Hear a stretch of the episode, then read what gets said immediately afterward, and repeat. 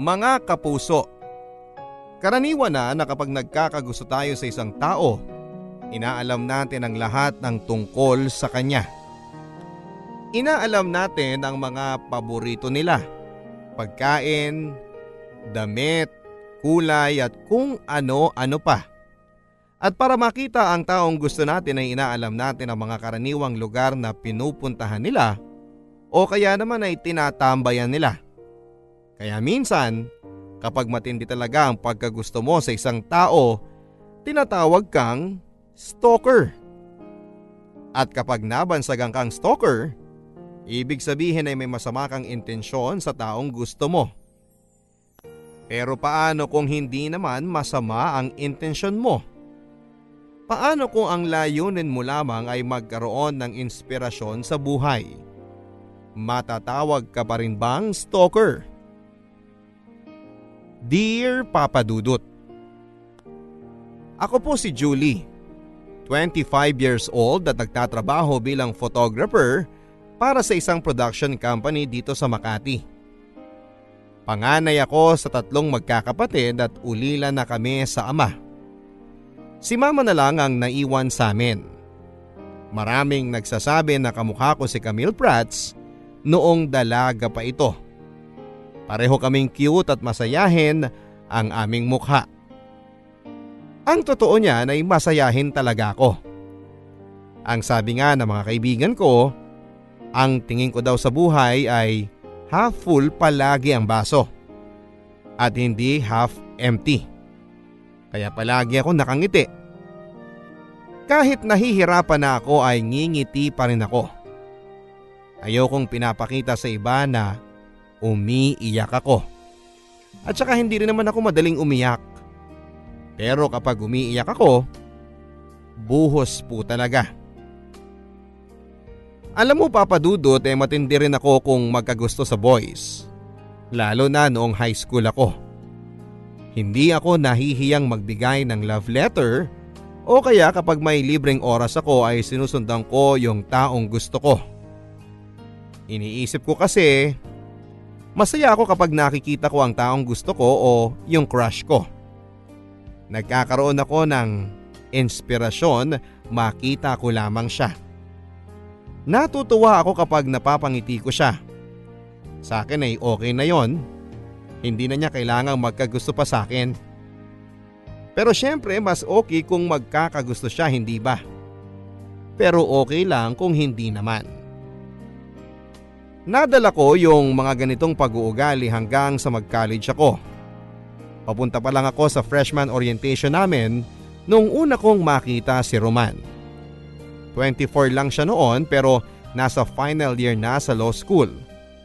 At dahil hindi ako inabutan ng K-12, 16 years old pa lamang ako nang pumasok na freshman sa isang malaking university sa Metro Manila. Nagkaroon ng aksidente noon sa daanan Nagkabuhol-buhol ang traffic dahil may tumaob na van. Bumaba kami sa sinasakyan naming jeep dahil nakita naming nagkakagulo na ang mga tao. Nakita ko na may mga tao sa loob ng van na hindi pa rin makalabas. Yung iba, umiiyak. Yung iba naman ay humihingi ng saklolo. Kaya lang, lahat ng mga tao ay parang tulala. Walang makagalaw sa sobrang shock dahil sa aksidenteng nangyari. Tapos ay bigla na lang akong nakarinig ng malakas na sigaw. Hindi sigaw na parang natataranta kundi sigaw na parang naguutos. Nakita ko sa kaliwa ko ang isang lalaking nirorolyo ang mahabang sleeves ng polo niya habang nagdidikta sa mga tao kung ano ang gagawin. Siya mismo ang dumapa para kunin ang mga taong natrap sa loob ng tumaob na van. Isa-isa nilang nailigtas ang mga pasahero. Mabuti na lang at walang namatay. May mga nasugatan pero hindi naman malubha.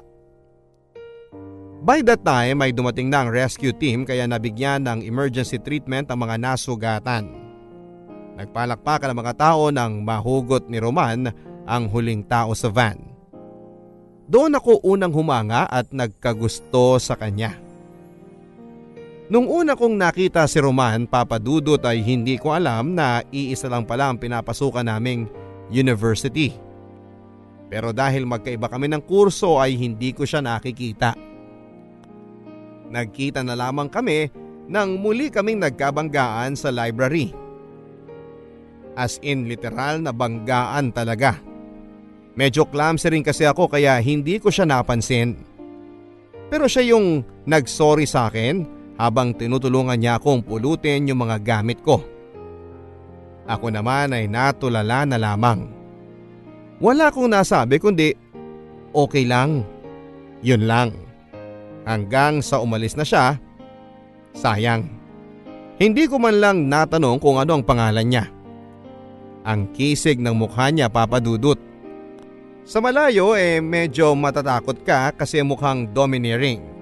Pero sa malapitan, parang masasabi mo sa kanya lahat ng problema mo kasi alam mong makikinig siya.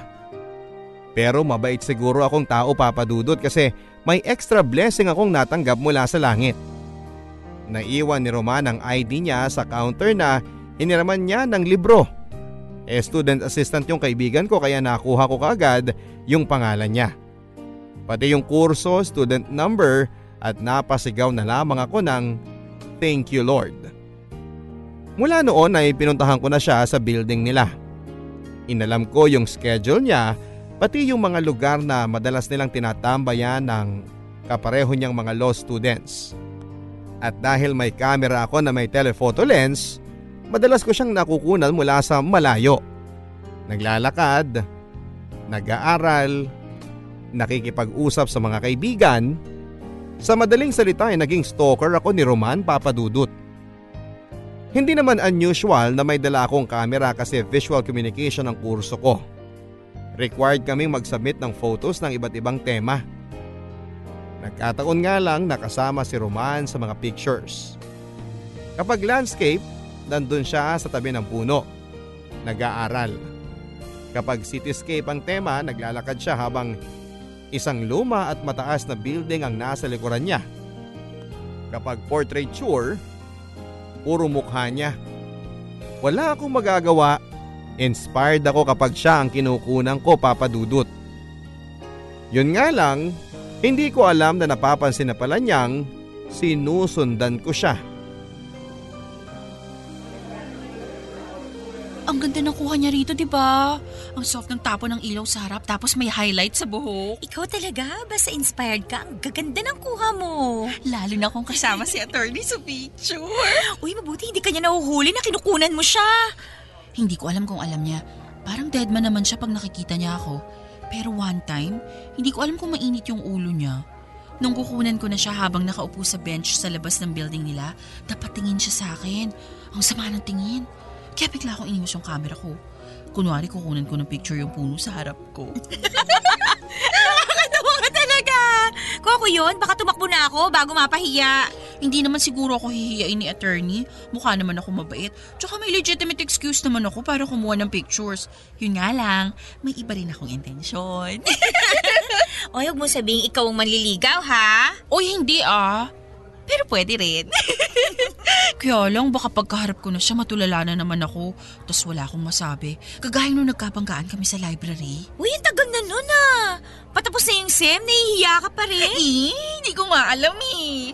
Kahit sa malayo, kumakabog yung dibdib ko sa sobrang kabe. Eh di lalo na ako sa malapitan. Baka atakihin na lang ako sa puso. Malamang. Excuse me, ikaw si Julie? ha? Ah... Ikaw si Julie? oo, ako nga attorney. Ano? Ah, ah, ako, ah, ako si Julie. Hi! Huwag ka masyado maging friendly sa akin. Ha? Kailangan kong i-confiscate yung SD card ng camera mo. SD card ko? Bakit? I believe majority ng mga kuha mo sa SD card mo ako ang subject.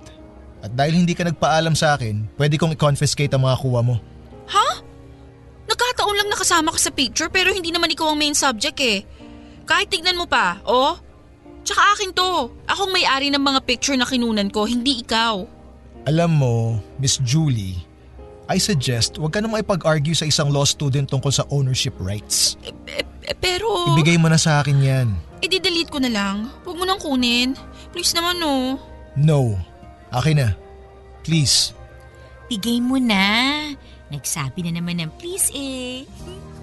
Eh, ito na nga. Thank you. Lagot, paano yung mga plates mo? Uy, nakita mo lang yung asawa mo. Nabaliw ka na. Hindi. Nakita ko lang siya. Naging con artist na ako. yung lumang SD card ko yung binigay ko sa kanya. Yun yung SD card na wala siya sa picture. Pinagpalit ko habang nagtatalo kami kanina. Ay, grabe siya oh. Siyempre naman no, pinaghirapan ko yung mga pictures na kinunan ko sa kanya. Ibibigay ko lang. Hindi no. Ay, malamang pag nakita niya yung laman ng SD card, magwawala yon. Hahantingin ka nun. Eh di mabuti. Next sem, siya naman ang maghahabol sa akin. Baliw! Kaya lang nang sumunod na semester ay hindi na kami nagkita pa. Huling taon at huling sem na ni Roman sa university. Pero hindi ko na siya nakita pa. Dahil nung sumunod na semester ay nagkaroon ng isang napakalungkot na pangyayari sa pamilya namin. Namatay si Papa. Devastated kaming lahat sa pagkamatay ni Papa. Lalo na kasi spoiled kaming lahat sa kanya. Mula kay mama hanggang sa bunso naming kapatid ay spoiled sa kanya.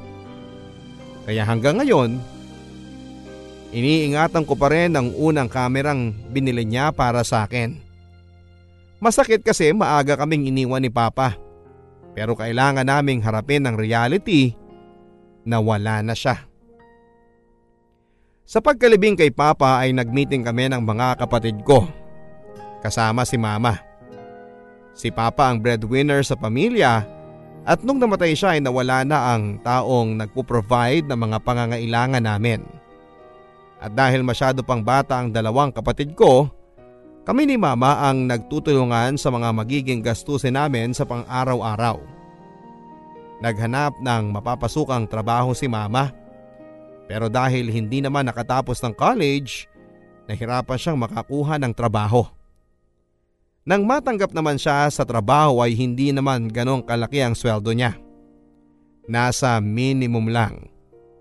Ako naman bilang panganay ay nag-decide ako na maging irregular student na lamang. Kapag may pang tuition, saka ako mag enroll May mga semester na nagpa-file ako ng leave of absence para magtrabaho at makapag-ipon ng pang tuition. Kaya inabot ako ng halos 7 years bago ako nakagraduate sa isang 4-year course papadudot. Sa loob ng 7 years na yon, hindi ko pa rin makalimutan si Roman. Pero dahil naging busy na ako sa pagtatrabaho at pag-aaral ay hindi ko na siya hinahanap pa. Ang sabi sa akin ni Marie, after a year pagkatapos niyang graduate ay nakapasa na to ng bar, wala siya sa top 10 pero nasa 3% ng mga nakapasa. Yun nga lang ay hindi ko na alam kung saang legal office siya napunta. Pero noong mga panahon na yon kahit na hindi ko siya nakikita at wala na akong balita pa sa kanya, isa pa rin siya sa mga nagbibigay sa akin ng inspirasyon at lakas para magpatuloy at lumaban sa buhay. Dahil sa kanya at dahil nakikita ko ang mga pictures niya, nagiging positive pa rin ako sa buhay ko. Kahit sumagi sa isipan ko na baka nag-asawa na siya, masaya pa rin ako at iniisip ko at least eh, yung taong nagbigay sa akin ng saya, masaya na rin sa buhay niya. Pagka-graduate ay nahirapan akong humanap ng trabaho. Kung meron man, puro racket lang sa production. Hindi stable ang sweldo. Noong mga panahon na yon ay nag-aaral pa ang kapatid ko kaya kailangan ko ng trabahong may sweldong natatanggap kada kinsenas at atrenta para matulungan sila sa pag-aaral. Nirecommend akong legal assistant ng kaibigan ko sa isang law firm. Madali naman ako natanggap kasi noong working student ako ay isa sa mga naging trabaho ko ay messenger sa isang law firm. Tumutulong din ako sa mga legal secretaries ng mga abogado nila kaya naman kahit papaano ay may alam na rin ako. Kahit para legal work ay pinapagawa na rin sa akin kapag busy ang mga tao. First day ko sa law firm ay walang masyadong tensyon. Kasi ang sabi nila, yung attorney na magiging boss ko ay naka-leave daw. After 3 days pa bago siya bumalik. Kaya habang wala siya, tumutulong muna ako sa mga ibang legal assistants ng mga trabaho nila. Gumagawa ng sex search o yung secretary certificates. Nagpa-file ng motion for extension nagmo-monitor ng mga email para sa schedule ng mga abogado sa korte o court hearing nila. Chill lang ako sa loob ng tatlong araw. Julie! Uy! Hi, Mia! Ang aga mo ah! Siyempre, ngayon dating ng boss ko. Ngayon pa lang kami magkikita kaya magpapa-impress ako. Good luck sa'yo. Tara, sabay na tayo sa elevator. Okay. Ay, puno na. Galing kasi sa basement eh. Hindi, pwede pa. Dali, singi tayo. Okay, ayaw mo talagang malate ha? Naman! Nga pala, bakit mo sinabing good luck sa akin? Eh kasi yung natapat sa yung abogado, mahigpit. Yung mga legal assistant niya, pag nagkamali, may warning muna tapos pag naulit, hindi na pinababalik. Talaga? Sobrang higpit? Ah, grabe!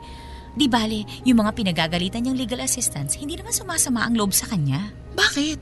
Sobrang tanda na kaya hindi na nila inaaway? Hindi no? Sobrang gwapo kaya. Kaya imbis na magalit, naiiyak na lang sila sa panghihinayang na hindi na nila makikita ang gwapong boss nila. Ganun? Dapat pala ingat ako palagi. Mahirap nang magkamali. Bihira ang gwapong boss. Kaya lang, parang hindi babae ang gusto eh. Lalaki rin yata.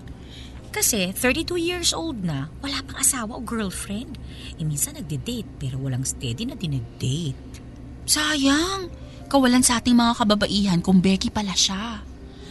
Di bale, expert ako sa gay lingo, besh. Baka pareho kami ng type na lalaki. Shh! Ingay mo. Ay, sorry. Ay, salamat. Lumuwag din. Julie, Bakit? nandito yung boss mo. Nasaan? Nasa likod mo. Hi, Sir Aramel. Hi, Sir. Roman! Julie, right? Yes, sir. Don't worry. Nagbibigay ako ng tatlong warning bago ko pinagre-resign ng assistant ko. At, at attorney? At hindi ako member ng third sex. Ako rin po! Oh my gulay papadudot. Yung last 30 seconds bago kami dumating sa floor namin ang pinakamahabang 30 seconds ng buhay ko. Pagkalabas ng elevator ay hindi ko alam kung saan ako susuot dahil sa sobrang hiya. Pero naging professional si Attorney Roman sa akin. Pinapunta niya ako kagad sa office niya para i-orient ng mga inaasahan niyang gagawin ko bilang legal secretary niya. Pagkatapos ng initial shock ay kumambyo na ako kaagad sa work mode ko. Una, kasi ayoko magkamali dahil kailangan ko ng stable na trabaho. At ikalawa kasi si attorney may love pala ang boss ko. Bawal magkamali. Kaya lang medyo nalungkot din ako kasi parang hindi na niya ako naaalala. Sa bagay, 7 years ago na rin yon at nagbago na rin ang itsura ko. Nagmature na. At isang beses lang kami nagkausap. Okay lang sa akin. May bonus inspiration na uli ako. Thank you Lord. Sa loob ng mga sumunod na araw papadudot kung merong gagawing evaluation sa aming mga legal assistants, siguradong excellent ang makukuha kong grade. Paano ba naman kasi eh ako palagi ang nauuna sa office namin at halos kasabay ko na yung maintenance ng building na pumapasok sa umaga. Bago dumating si attorney ay handa na yung mga papeles na kakailanganin niya for the day. Handa na rin ang coffee niya. Black na may tatlong sachet ng brown sugar na kasama. May kasama pang konting kakanin na binili ko sa may amin. Kaya naman talagang masarap na pang merienda yon o kaya naman ay pang almusal. Nung una kong dinalhan si attorney noon ay tumaas ng konti ang kilay niya. Parang sinasabing, ano to? Bribe? Ngumiti na lang ako at sinabing, hindi po attorney, energizer. Kinain naman niya at nagustuhan niya. Kaya tuwing umaga ay nagdadala ako ng kakanin para sa kanya. Akala tuloy ng mga nagtitinda noon sa amin eh meron akong boyfriend na mahilig sa kakanin. Ang sabi ko na lang eh malapit na, sabay tawa. Masipag ako magtrabaho at mabilis akong matuto. Sa katunayan ay madali kong natutunan ang hierarchy ng mga abogado sa opisina namin. Associate ang tawag sa mga bagong pasok ng abogado. Senior associate naman ang tawag sa mas matagal na ng konte sa kanila. Tapos junior partner at ang pinakamataas ay senior partner. Si attorney ay senior associate pa lang pero ang chismis sa opisina, before the year ends ay gagawin siyang junior partner. Magaling siya eh. Hindi ko pa siya nakikita in court pero ang sabi nila kapag alam nilang si attorney Roman ang abogado, eh medyo natatakot ang kalaban. Nalaman ko din na kahit saan pala ay merong discrimination. Kahit sa isang law firm ay siguradong hindi sadya o glaring pero meron.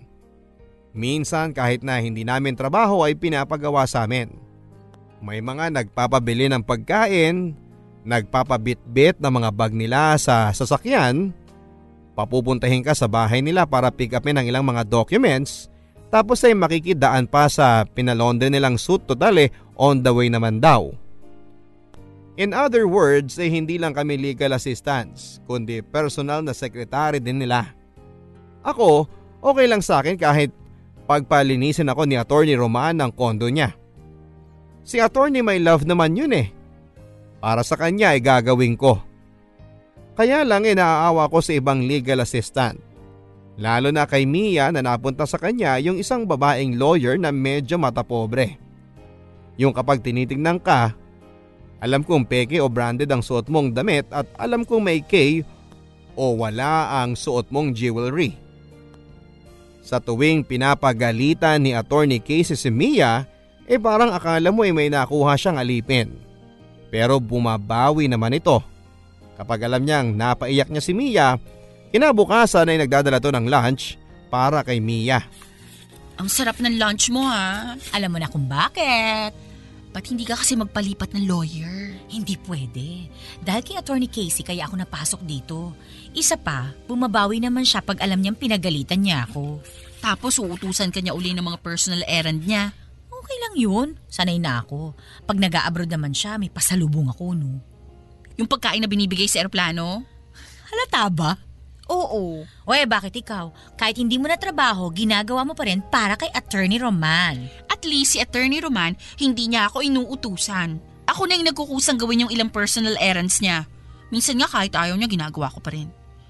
Papagalitan niya ako pero alam ko, grateful siya sa ginawa ko kasi nakakatulong ako para mabawasan yung maliliit na bagay na medyo toxic para sa kanyang gawin. May gusto ka kay Attorney Roman, ano? Shh! Huwag mong ilakas! At least ako may motivation para gawin yung ginagawa ko. Tsaka magaling si Attorney Roman. Hoy, magaling din naman si Attorney Casey ah. Marami na nga ako natutunan sa kanya. Magaling ba yung puro motion for extension ng pinapagawa sa'yo? Pa-extend ng pa-extend ng mga kaso? Tsaka anong natututunan mo? Umiyak ng tahimik? Julie? Attorney! Nakabalik na kayo galing sa korte sa Bulacan? Obviously. At mukhang hindi mo narinig kasi may iba kayong pinagkakaabalahan. Ah, sorry, sir. Julie, balik na ako sa table ko ha. Okay. Napa-photocopy mo na ba yung pleadings na pinapafile ko sa korte kahapon? Opo, attorney. Nasa table nyo na po. Good. Ah, Julie? Attorney? Na-appreciate ko yung mga ginagawa mo para sa akin pero sana, kung anong advice mo sa kaibigan mo, sundin mo rin. Hindi kayo alalay. Huwag niyong ibaba ang sarili niyo dahil ang nagkataong mas mataas ang ranggo namin sa inyo dito sa office. Sir, narinig niyong usapan namin? I- ibig sabihin... Narinig kong pinag-uusapan niyo si Attorney Casey. Ah! Okay. Pareho kaming senior associate ni Attorney Casey. Kaya sana, Huwag niyo siyang pagchichismisan. Sorry, attorney. Huwag mong gawing forever ang pagiging legal assistant. May iba ka pang skills na pwede mong pagkakitaan. Ah, ano pong ibig niyong sabihin? Nagkibit balikat na lamang si Attorney Roman sabay pasok na sa office niya.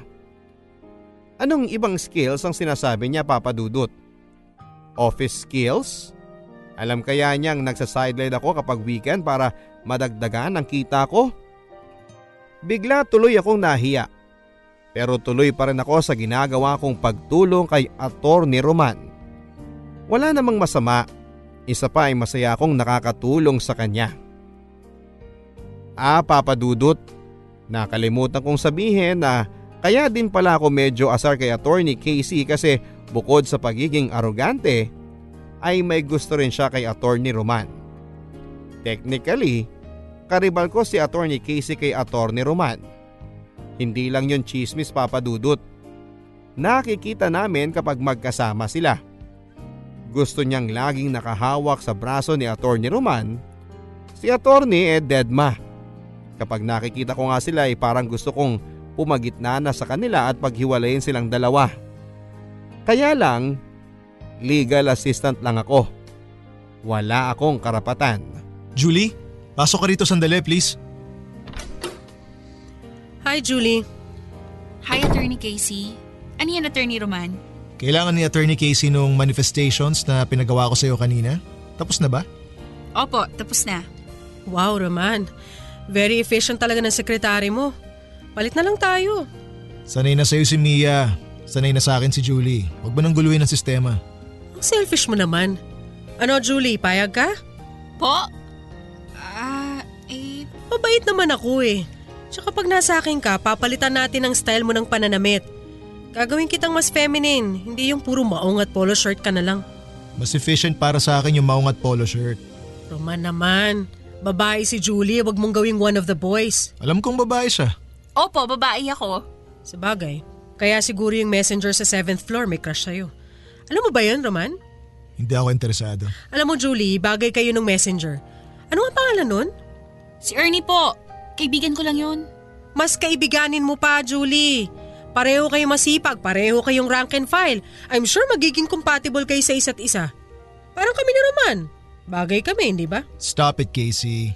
Hindi ka nakakatawa. Hindi naman ako nagpapatawa eh. Dapat kasi kung kanino ka lang bagay, doon ka lalapit. Hindi mo pwedeng abutin yung mga bagay na hindi mo kayang abutin. Hindi ba, Julie? Pwede naman pong tumungtong sa hagdan pag hindi na maabot. Ano? Nangiinis ka ba? Ay, hindi po, Attorney Casey. Pinatatawa ko lang kayo kasi masyado kayong seryoso ni Attorney Roman. Talaga? Katulad nung pinatawa mo ako nung maling SD card ang binigay mo sa akin dati. Maling SD card? S- sige po, kukunin ko lang yung pinapagawa nyo. Anong SD card? Private joke. Naaalala niya papadudot. Naaalala pa rin niya ako. Naaalala pa rin ako ni attorney. Halo-halong emosyon ang naramdaman ko pagkatapos ko sa office ni attorney Roman. Masaya kasi ang ibig sabihin, hindi niya ako nakalimutan. Takot kasi ibig sabihin nun, baka gantihan niya ako sa maling SD card na ibinigay ko noon sa kanya. Hiya kasi ibig sabihin alam niyang may gusto ko sa kanya at ako ang dati niyang stalker. Baka isipin niya na sinusundan ko siya. At excited kasi ang ibig sabihin eh baka naman kahit konti ay may future kaming dalawa o wishful thinking ko lang yon papadudot. Sana eh hindi. Mula noon ay naging medyo awkward na ako kay attorney Roman. Pero siya naman yung medyo parang natatawa sa sitwasyon namin. Minsan parang sinasadya niyang pansinin yung mga bagay na ginagawa ko sa kanya dati. Halimbawa, bakit hindi ko na raw siya binibigyan ng kakanin kasama ng kape niya? Sabi ko eh namatay na yung kapitbahay namin gumagawa ng kakanin kaya hindi na ako nakakapagdala. Gusto kong humingi ng sorry kay Mang Ising, Papa Dudut. Kasi pinatay ko na siya sa office namin kahit buhay pa siya. Ayokong umasa. Ayokong matuwa ng husto kasi baka hindi naman magkatotoo. Okay na kasi ako noon na wala akong iniisip kundi yung nararamdaman ko lang. Masaya na ako na secretly ay may gusto ako kay attorney. Pero ngayong alam kong alam na niya na may gusto ako sa kanya. Hindi ko maiwasang hindi kabahan sa tuwing nakikita ko siya. O tinatawag ang pangalan ko. At alam kong masasaktan ako ng husto kapag nagalit siya o na-disappoint siya sa akin. Mia! Napaka-inefficient mo talaga! Bakit po, Attorney Casey? Anong bakit? Nakalimutan mong i-remind sa akin yung juice ko? Hindi mo na-monitor? Naku po, sorry po, Attorney Casey. Hindi ko sinasadya. Hindi mo sinasadyang maging tanga. Ano bang silbi ng sorry mo? Siguradong mapapagalitan ako ni CSC bukas. Kakairita ka! Sorry po, Attorney. Hindi na po mauulit. Huwag ka magpapakita sa akin buong linggo ha. Sorry po, ma'am. Sorry po talaga. Mia! Mia!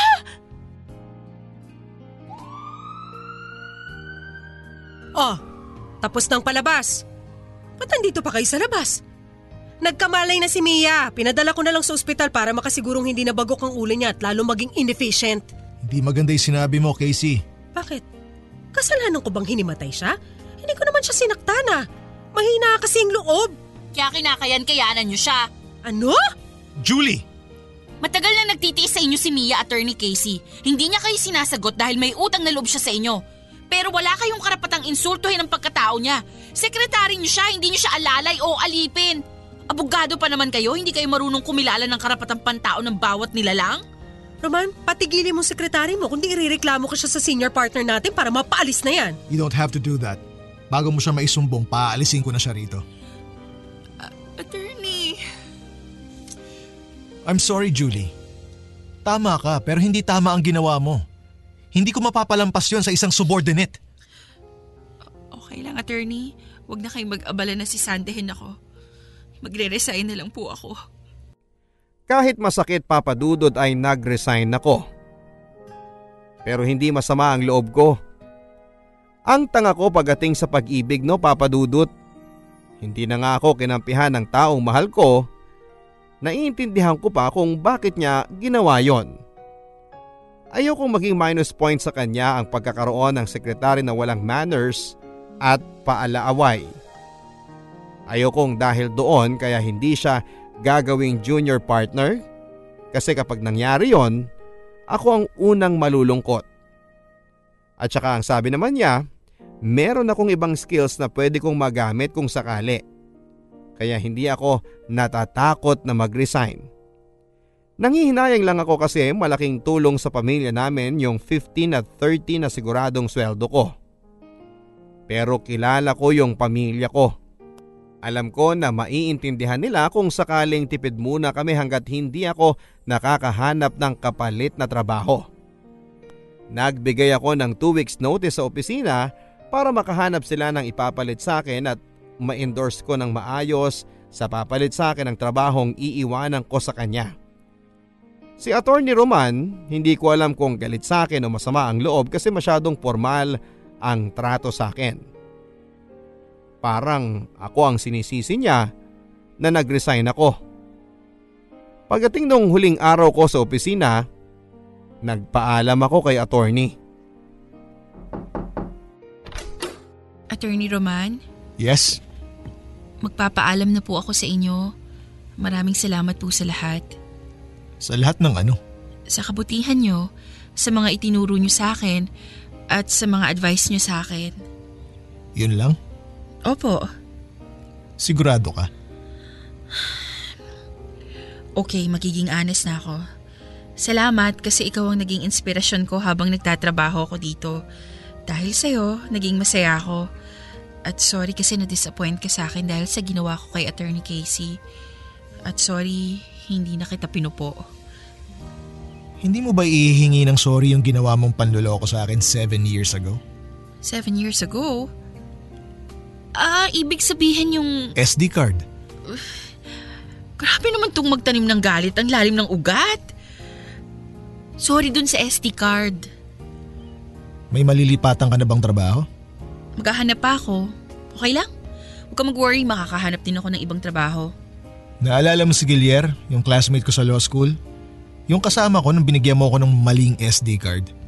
Ah! Gilier palang pangalan niya. Mayari siya ng isang production house. Naghahanap siya ng in-house photographer. Stable na trabaho. Gusto mo subukan? Ire-recommend mo ko? Gusto mo ba? Oo naman. Wow, salamat attorney. Oh, ba't umiiyak ka? Kasi hindi na kita makikita. Sorry, attorney. Siguro by now, alam mo nang mula noon hanggang ngayon, may gusto ako sa inyo. Pero huwag kayo mag-alala. Hindi ko naman ihihingi na ibalik nyo sa akin ang pagmamahal na binibigay ko.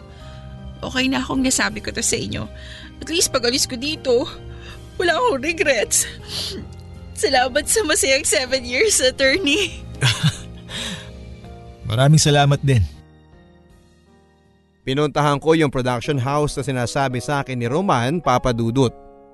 Nagulat ako kasi hindi siya cheap na production house.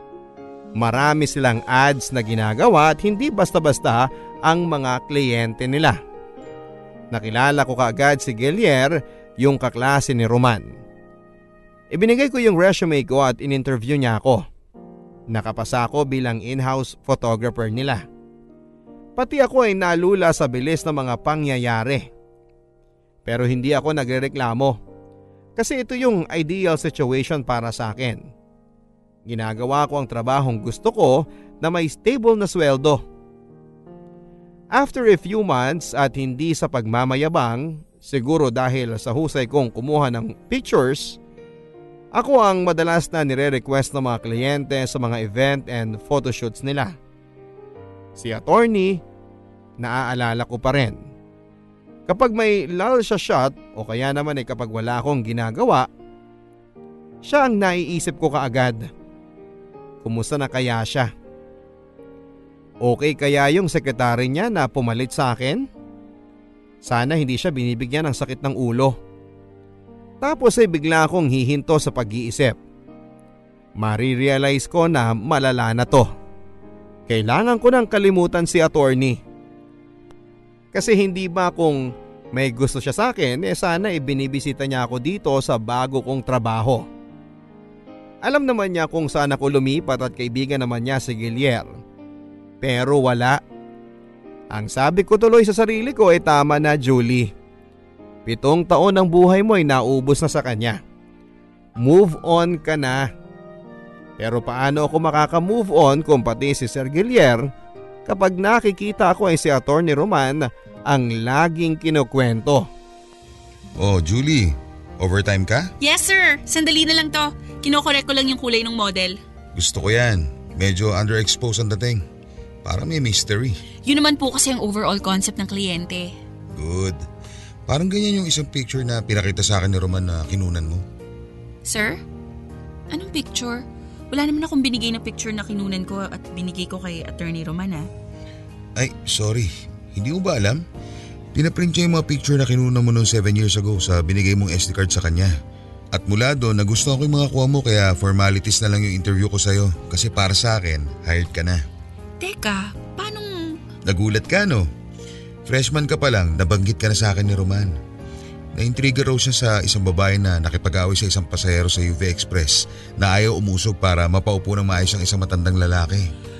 Hindi ko maalala yung... Nakaupo kami ni Roman sa harap. Nasa likod ka naman nakaupo. Sinita mo yung babae kasi tinatarayan yung matandang lalaki. Pinausog mo kasi nahihirapan yung matanda. Kaso, ayaw umusog ng babae. Sabi niya, pababae na lang daw yung matanda at babayaran niya yung upuan. Nung narinig mo yun, inaway mo yung babae. Hindi ko na maalala yung sinabi mo. Pero tawa kami ng tawa ni Roman pagbaba namin.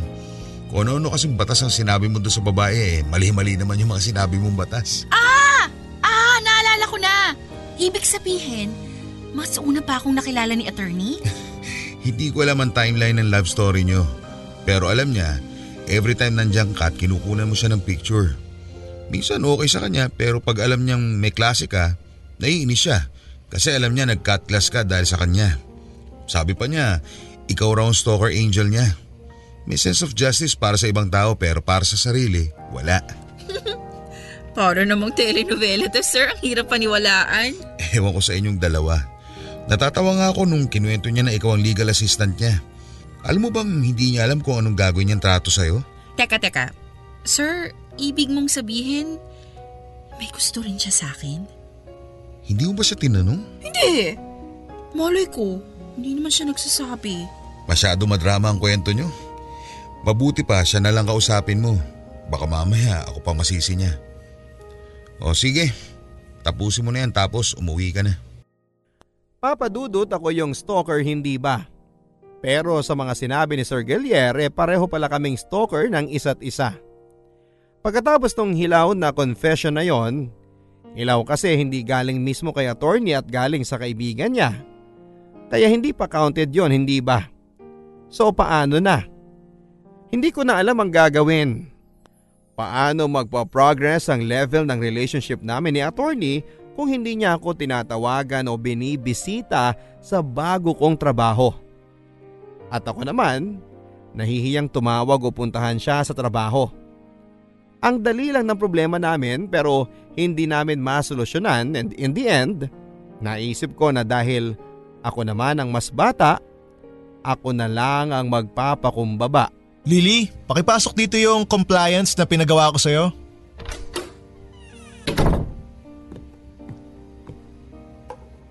Ano to? Humingi ba ako ng coffee at pagkain na... Julie! Long time no see.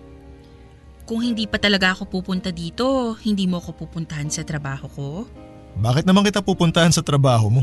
Di mo ako kukumustahin? Sinasabi naman ni Gilier sa akin kung anong ginagawa mo sa opisina niyo kaya alam ko kung okay ka o hindi. Alam mo nakakaloka ka. Ako? Bakit? Gusto pa talaga pa ba yung manliligaw sa'yo? Liligawan mo ako? Depende. Depende sa ano. Kung magpapaligaw ka. Baliw ka talaga. Nagkwento sa'yo si Gilier ano? Marami siyang kwento sa akin. Alright. Let's make this right. Ha? Paanong... Julie? Pwede ba kitang ligawan?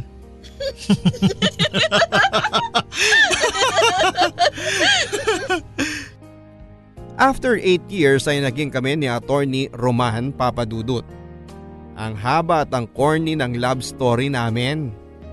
Puro hit and miss pero sa bandang huli, na-hit din. Apparently, hinanap din niya ako pagka-graduate niya. Pero dahil naging abala na sa bar at sa trabaho ay hindi na niya ako pinursu. At noong nakita niya akong muli, nagulat daw siya. Gusto na raw niyang itanong kung bakit ako nandun sa law office o kung saan daw ako nagpupunta pero pinigilan niya ang sarili niya dahil siya ang boss ko. Sa ngayon ay magto 2 years na kami ni attorney. Hindi na namin kailangang stalk ang bawat isa para ipakita ang pagmamahal namin. Sana na-inspire ang mga tagapakinig ninyo sa kwento namin ni Roman Papadudut. Alam kong hindi lahat ng kwento ng pag-ibig nyo sa Barangay LS eh nagtatapos ng happy ending at my forever. Pero sana, sa pamamagitan ng kwento namin ay ma-inspire silang muli at maniwala na posible pa rin ang happy ending sa kwento ng pag-ibig nila. Papadudut, maraming salamat po sa pagbibigay ng panahon para basahin ang kwento ko. Ang inyong kapuso at kabarangay, Julie.